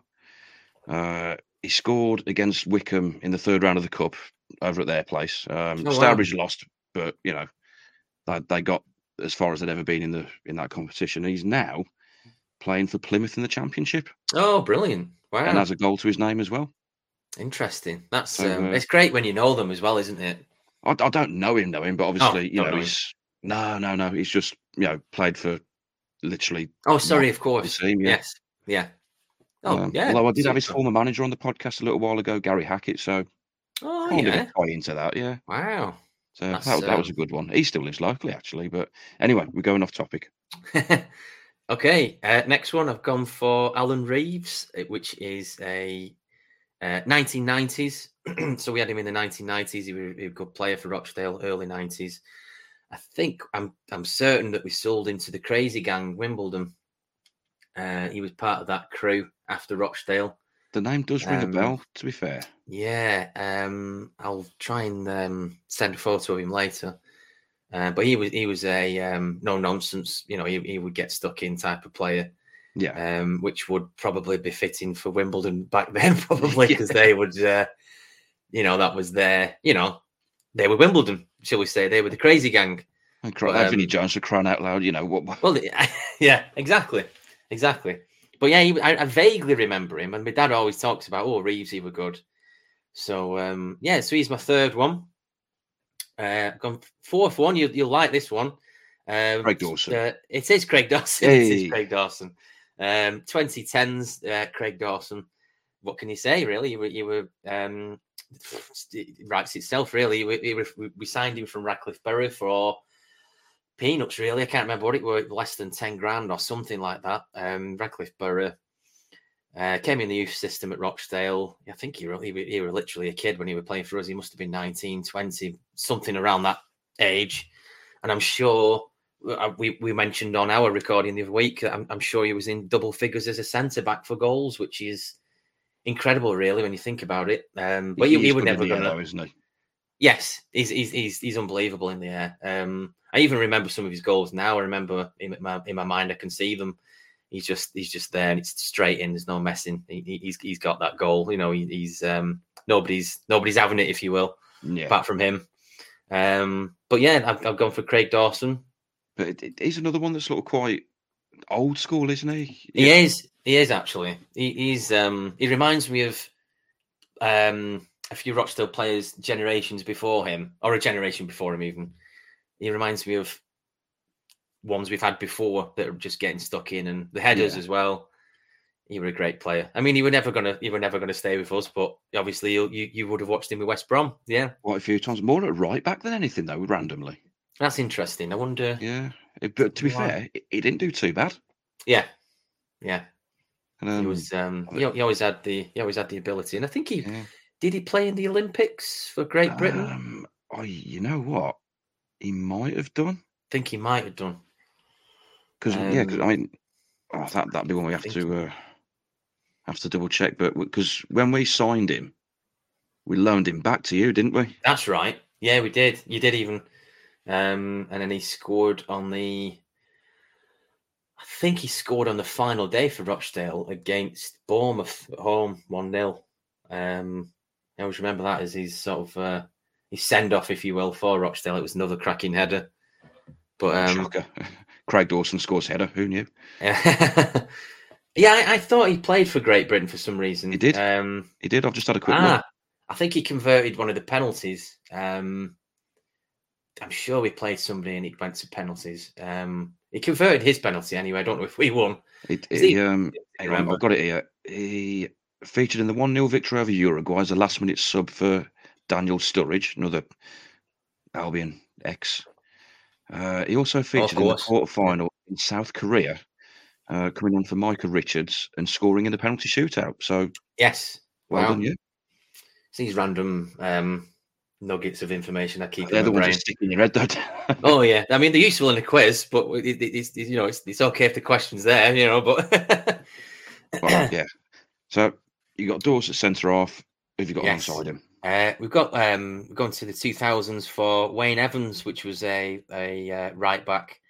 He's unfortunately passed away a couple of months ago, about uh, four months ago. But he he were he were a phenomenal player. He were he were another one that would just get stuck in, and you you don't see them that often these days. You see a few of them that are sort of an old fashioned sort of um, getting stuck in defender, like almost like a Dennis Irwin or, or somebody on that level. Yeah. Um, but he, he was one that would just get stuck in, and um, I was devastated when he passed away a couple of months ago. You were you were a great player. Um, I just wanted to mention him. Really, yeah, you, you, you were a top player. Um, so yeah, that's my got the goalkeeper in the back four there. Uh, I'll go Solid to start. yeah. Uh, start. I'll, I'll keep going in the midfield. Um, Yep, go 2010s. Uh, 2010s. I've gone for Peter Vincenti, who I previously mentioned before for the Bradford Yes. goal. He was a very unorthodox sort of midfielder. To look at him, he doesn't sort of not quite sure he looks like a footballer. Um, but when he got the ball, he was quite good, and he used to be quite um, unpredictable. So you would, he wasn't necessarily somebody who would dribble with the ball, but you would, he would see a pass or he would see a, a, a bit of movement, and you think, "Crikey, I didn't see that," or Yeah. "Uh, "That's quite something." And they're, I think they're the best ones. Sometimes when you you think, "Wow, I didn't see that there. I didn't see that developing, and I didn't see this happening." Um, and sometimes you can be high up in the stadium, looking down on the pitch, and you can see it building up. You think if he just passes it left here, and then they don't do that, and they do something better. Sometimes he did that. You think, crikey, how's he how's he seen that play around? How did he see that opening? Or he was one of those type of players, um, Peter Vincenti. Um, And that's why they're Okay. on the pitch and we're in the stands. Absolutely. Yeah. That's uh, that's right. That yeah, yeah. Um, so in the centre, I've got uh, 1990s. I've gone for Gary Jones, which is one of my favourite favourite Rochdale players. He's another one who would get stuck in. There's a common theme here of players getting stuck in. It- There does But, seem to be um, that, doesn't there? Gary Jones was a great player for us. Um, I think he's the all-time appearance holder for Rochdale. Um, he famously, well, I say famously, we we sold. I think we sold him to Bradford City, and I think he was the captain for Bradford City when they got in the League Cup final against Swansea. Okay. So he um, did the beat the, beat quite a list of um, Premier League teams in that run. I think was it Arsenal, Aston Villa, was it Chelsea? I think there's there's there's a few in That- there. I don't know if that might be the FA Cup they beat Chelsea in. you know. Oh yeah. Um, So that'd have been, they that'd have been a few years ago, wouldn't it? That. uh, about 2011 or 12, something like that. See, this is the problem when you mention something and then you've got to Google at your fingertips. You just you feel Yes. compelled to. Yeah, 2013. 2013. Oh wow, okay. So only, only 10 years ago. Gosh, it seems longer. Wow. Um, and yeah, Gary Jones was captain. Yeah, he was a, he was a absolute just a pure leader. The- the- the- you, you know, you, you see a few of them. You see your Roy Keanes and you see whoever.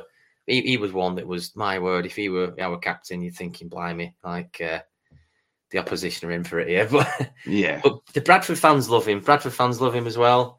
So it's like a common, like sometimes when we play them, we played them in a charity game or, or something friendly game or something. They always say, "Oh, Gary Jones," and he's like, they love him as well. He's always at their sort of legends nights. If they do, if Bradford City do a Yeah. legends night, Gary Jones is there. I mean, maybe not a legend because I don't think they won anything, but he got them to the final. You know, and it was quite an achievement, weren't it? Really. So Exactly. you Um, take what you can, don't you? Absolutely. Uh, next one, I'm going to go for the it's the 2000s for this one. Um, so I've gone for Paddy McCourt, which is a I'm trying to think who else he. I think he played for Celtic, um, Barnsley, Peterborough, Brighton, Rochdale. Uh, I think he played. He did play for Northern Ireland. He did. Yeah, he did play for Northern Ireland. He was very. We had him um, in the. I think he was in the youth team, Paddy McCourt, and he came in at like the age of 18 he was unbelievable. He was like um, he obviously wasn't, but he was he was very similar in terms of style to a George Best. He would just run with the ball, Yeah. and you think, where's he going? And he just like run past three of them and then nearly score. And you think, my word, we've got something here. Um, and I think he, he was linked to Man City and Blackburn when we had him. Um, and for some reason, it didn't quite pan out for him on, on that front. But he, he- did go on to play for Celtic and a few other teams. Um, I think he played in the Champions League. I think I could be wrong. I'm gonna have to look into that. but he was. I think he's the most naturally gifted player we've probably ever had. He was just so on the ball. And I, I, my dad always tells me about this story. I don't remember this game. We said, "Oh yeah, there was a game where he beat two of them, and he turned back around again and said to them, "Get try and get the ball off me." And I said, "I don't, I don't remember that." He went, "Oh yeah," he went back to beat them again and came back. I went, "Really?" He went, "Oh yeah." He, one of them, he was like, "Go on then," and he's like, "I'll, I'll, I'll get it off you or something." I'm like, "Go on then," and he just turned around and like, "Go on, then, try and get it off me," and then he just ran off again. There's a like, wow. lad, yeah. Back in the day when I used to play five side regularly, um, the, the, the, bunch of mates from school, um, secondary school, obviously, we weren't playing against adults in primary school. That'd just be unfair. um, and he'd be that sort of player. He'd, he'd got the skills, you know, without question. But he'd beat one or two.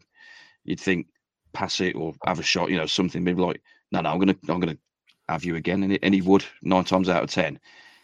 And he'd get people sort of swinging for his ankles, sort yeah. of thing. Like, like you got to get close to him to start with. yeah, this is it, isn't it? You've got to. Um... Yeah. Yeah. I think that's uh, that's your midfield three, isn't it? I've got one, two, yeah, three more, yep. three more.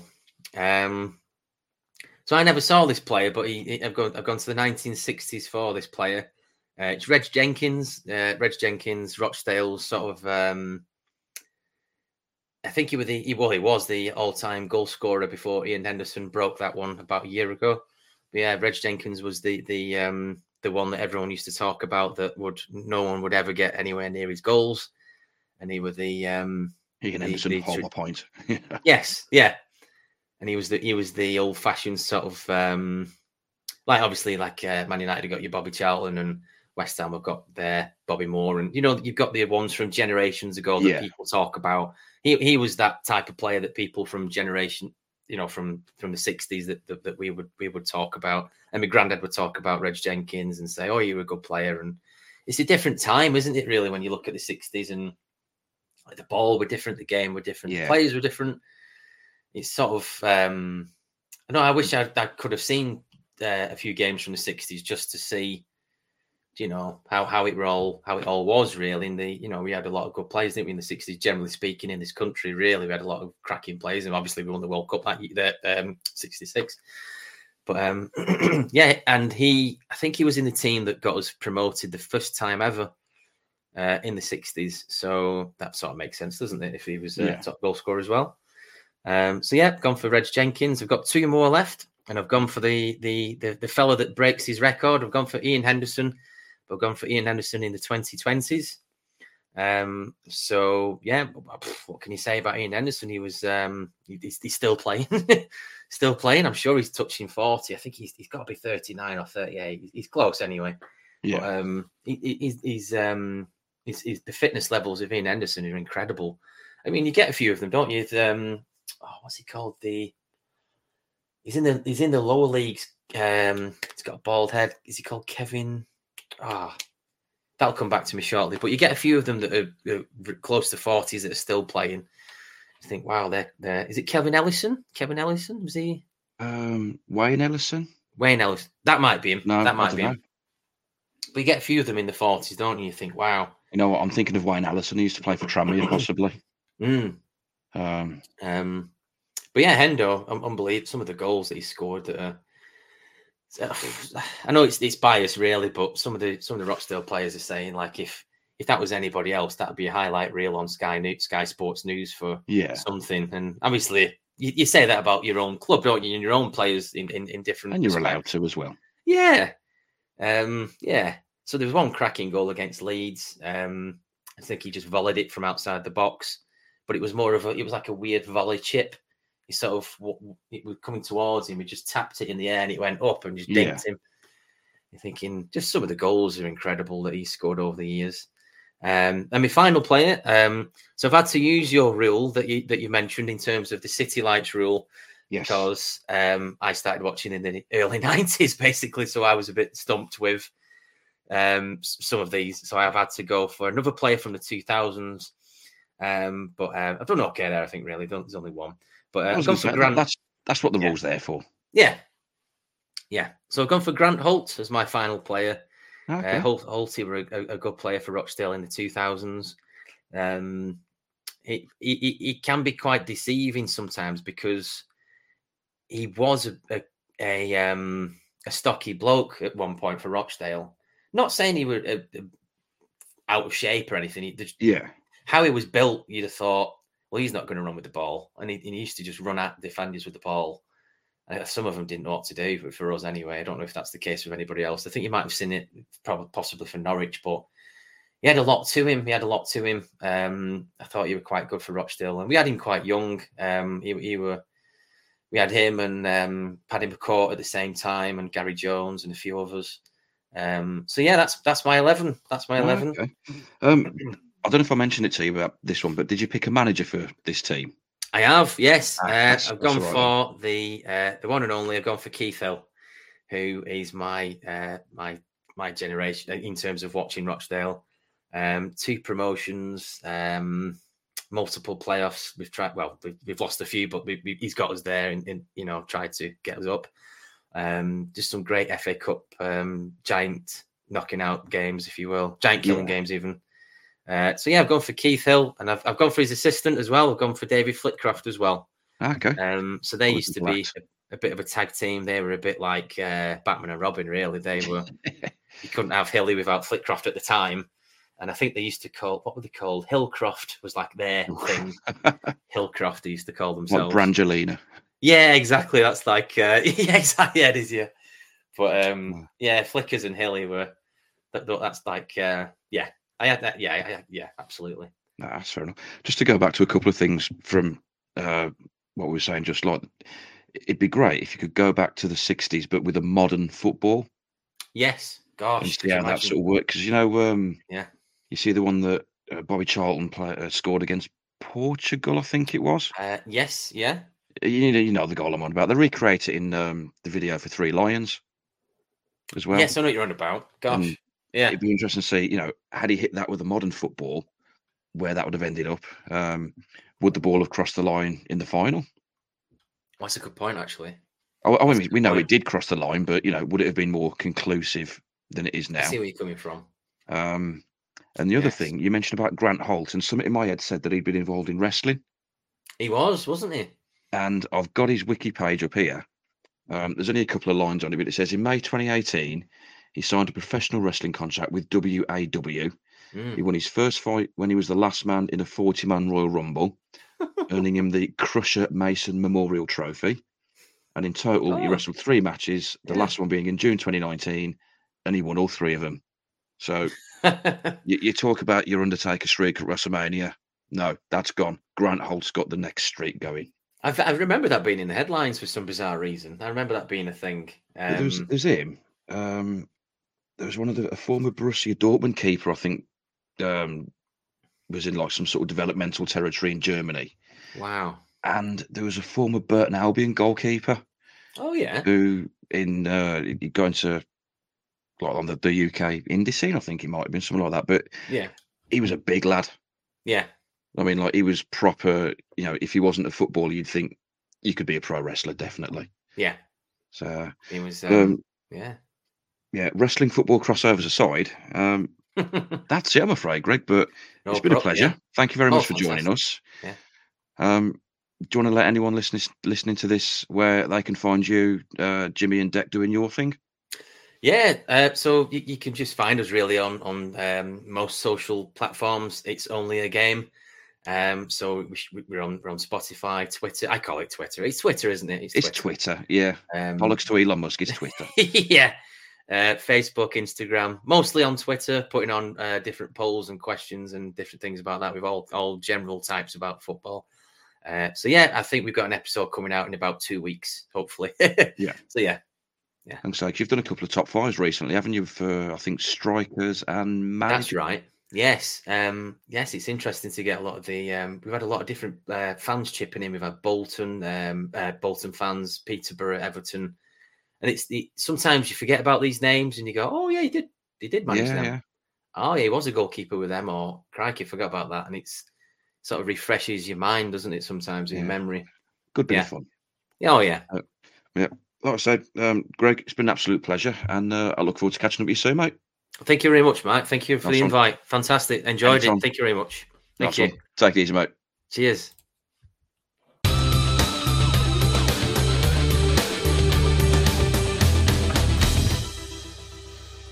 It's time now for the next chapter in the FM story with York City.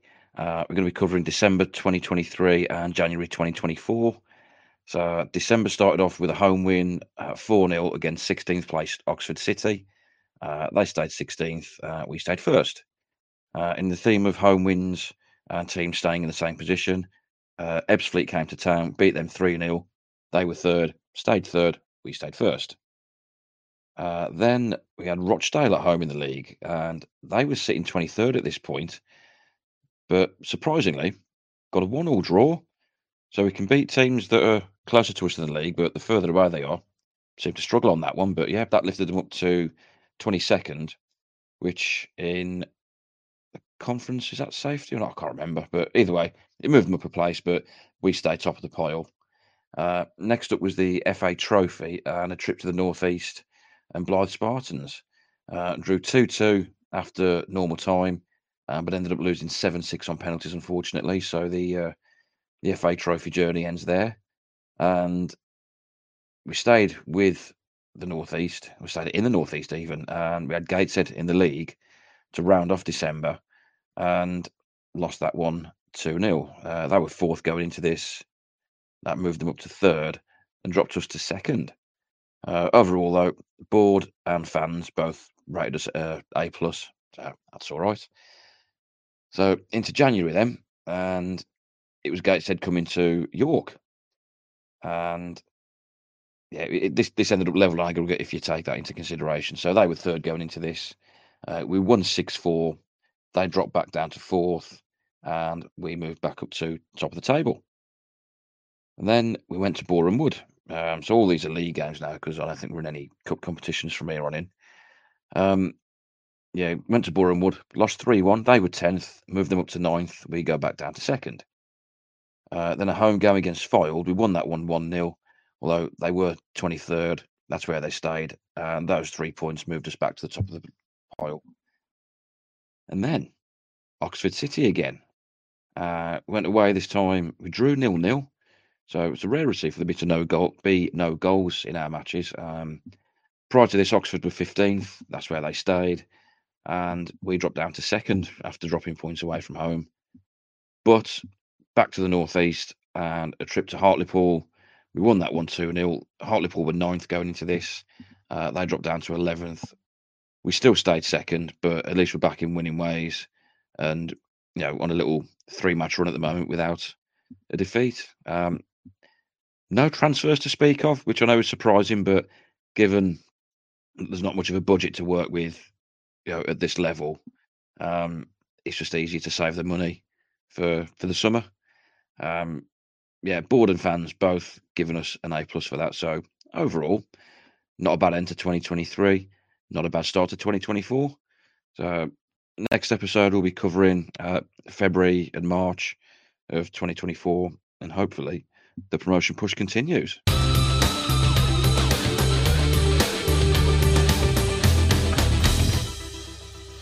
Right, moving on now to the uh, PFP FPL. Uh, we're covering game week 16 and 17 in this one, so not too much to catch up with. Um, after game week 16's matches were completed, uh, there was joint top of the league in the in the top division.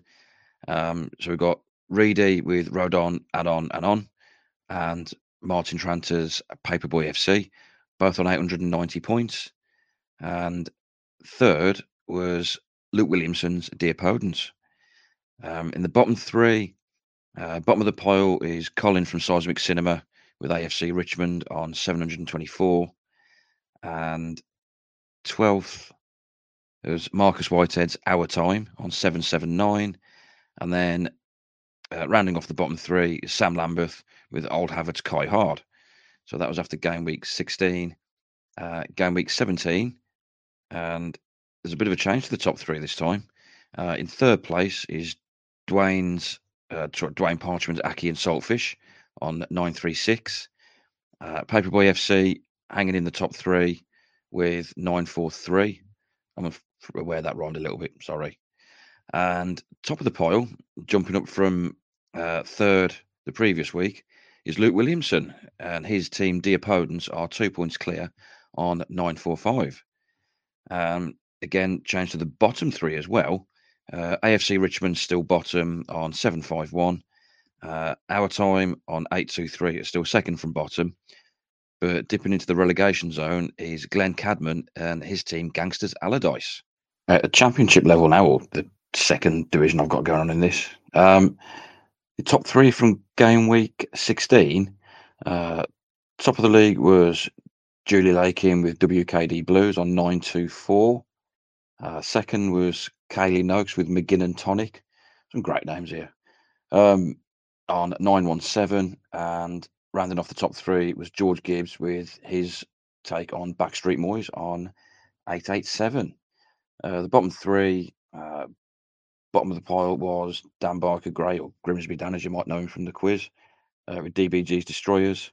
Uh, Project Football FC, one of my teams. Um, third from bottom on 716. Dan's on 690, by the way. And Mark Doyle with his team, Marky Marks, were on 773.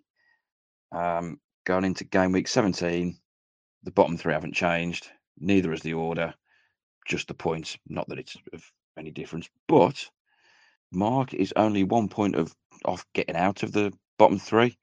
So the SQ Army, you need to keep a look over your shoulder. Um, the top three, it's the same three from last week, just a slightly different order. Uh, McGinn and Tonic have gone top with 971. Then WKD Blues have dropped to second uh, with 965. And Backstreet Moys have got 944.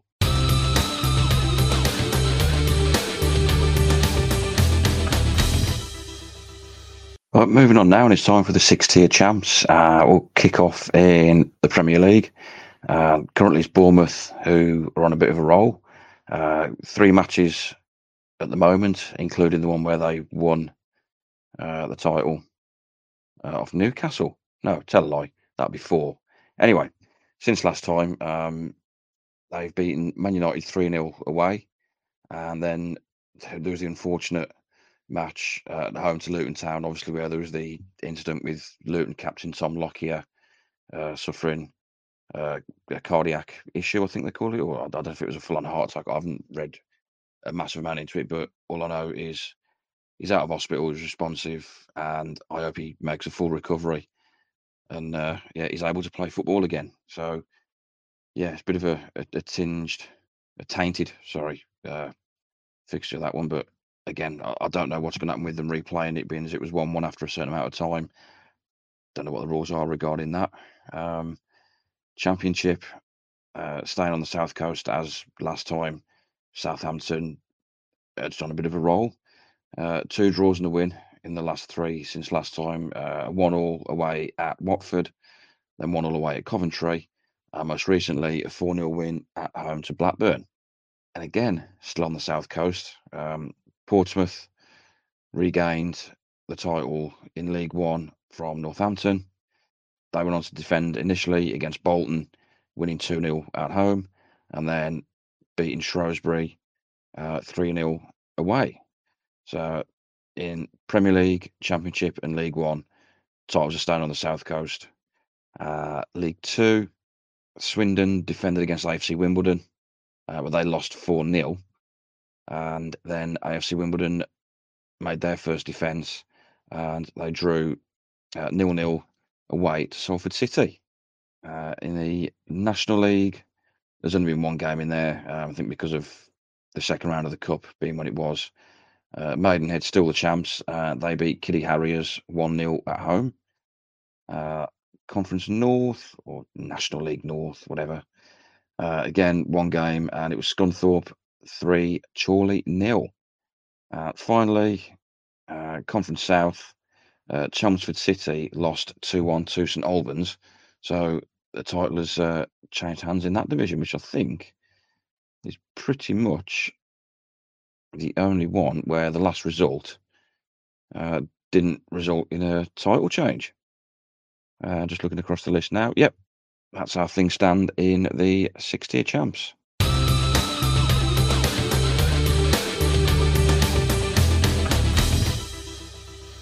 Right then, it's back. Play on words. And for this time round, it was a mash of football and Star Wars. So going a bit left field, not an actor, not a band, you know, going for a film franchise. Um, I've got a few, and not going to lie, they're pretty ropey. Um, but you know what? I'm going to go with them anyway because it's the best that I've got. So my first one is poor Darth Vader. I've got Eric Chewbacca. I think he used to play for Leeds. Eric Backer. Anyway, uh, Princess Leia Vakuzen. Uh, Kyle Oren Walker. Uh, and in the form of football results, R2, D2, C3, P nil. Uh, on to ones that I've had sent in. Um, Mike, who's a Wolves fan, sent us a couple in, and he's got the Millennium Falcon Stadium. That works. Uh, and he's also put Ron Vlaar 2D2, who uh, I think was otherwise nicknamed Concrete Ron. So, any Villa fans, you can sort of confirm that for us. Uh, we've also had from the lads from Mantra Ray, Diego Yoda, or Yoda instead of Jota, Mikhailo Ren Mudryk, Carlos Chewbacca, who's Colombian, Jabba the Hutt, who's apparently a Brazilian player, Lewis Jar Jar Binks, for Coventry, Jeremy Count Dooku, uh, the man on DeLorean, use of brackets here, Revenge of the Alan Smith. So I meant to be Revenge of the Sith, but oh, I probably butchered that one. And uh, Return of the Jedi Wallace. So that's one I'm more too familiar with. Dan Griffin, he sent in quite a few. Uh, let's go back to the first one, which is episode four, A New Hope Powell. Episode five, The Empire Strikers Back. And episode six, Return of the Jed Wallace. So it's ironic considering he's been injured recently and not long come back. So yeah. Um, Anne Akin Fenwer Skywalker, John Obi Mick Kenobi, Obi Wan Chop Kenobi, Princess Layoff, and QPR2D2, uh, Manchester City, not Nottingham Forest Moon of Endor. Get it right, not Notts Forest.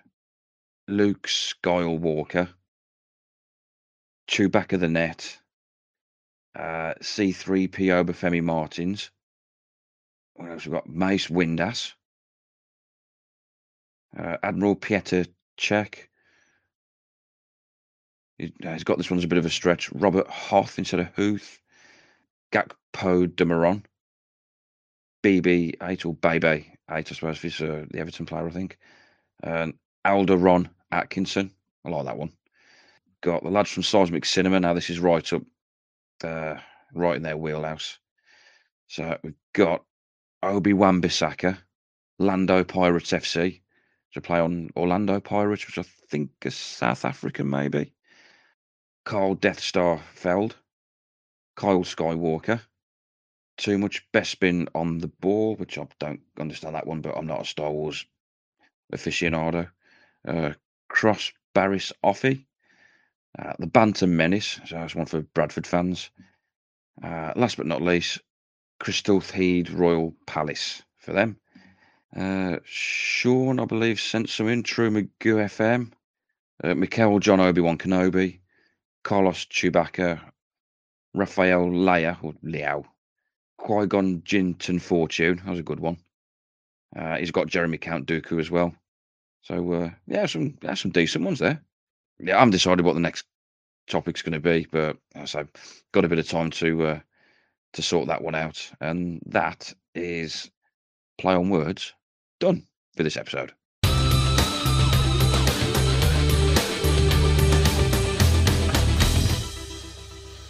So I mentioned at the start that there's a bit of a, a streamlined top six this time round um, because there's only two tracks this time. Uh, the first one is Rockstar by Mantra Ray. Uh, you can find Mantra Ray on Twitter at Mantra Ray 2 and on Instagram at Mantra Ray underscore the underscore band. Right, this track is the opening track off the album Between the Lines, which was released on December the 1st. Uh, so, for your listening pleasure, here is Rockstar by Mantra Ray.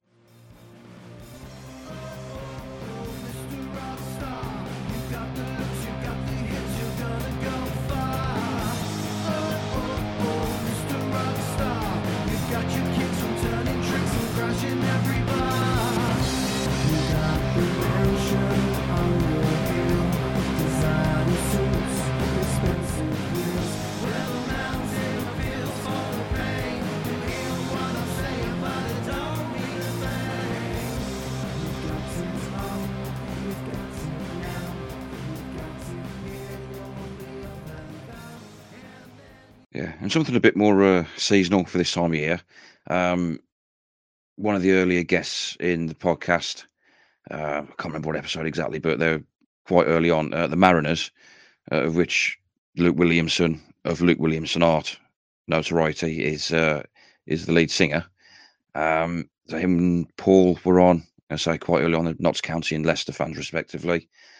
Uh, they've done a Christmas album called Christmas with the Mariners and you know, not to be accused of not being in the Christmas spirit, um, I've got the track Christmas Eve, which is off that album. In fact, this is the opening track as well. So uh, I've gone with opening tracks on two albums now. So uh, in terms of socials, uh, you can find the Mariners on Twitter at the Mariners Band and on Instagram at the Mariners underscore band. So uh, Again, for your listening pleasure, here is a little bit of Christmas Eve by the Mariners.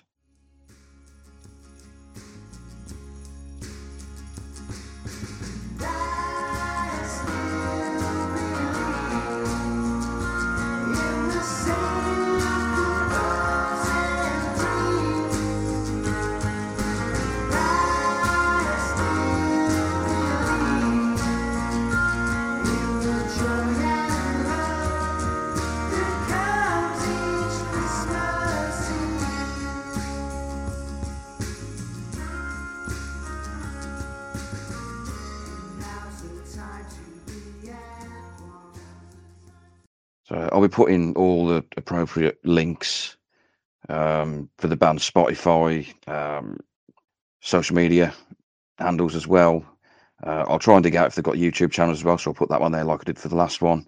Um, but if you go and give any bands that have featured on this segment over the course of not just this year but last year as well, give them a listen, get in touch with them. Uh, if you get a chance to see them perform live, even better. So yeah, for the final time in 2023, that is your top six minus four.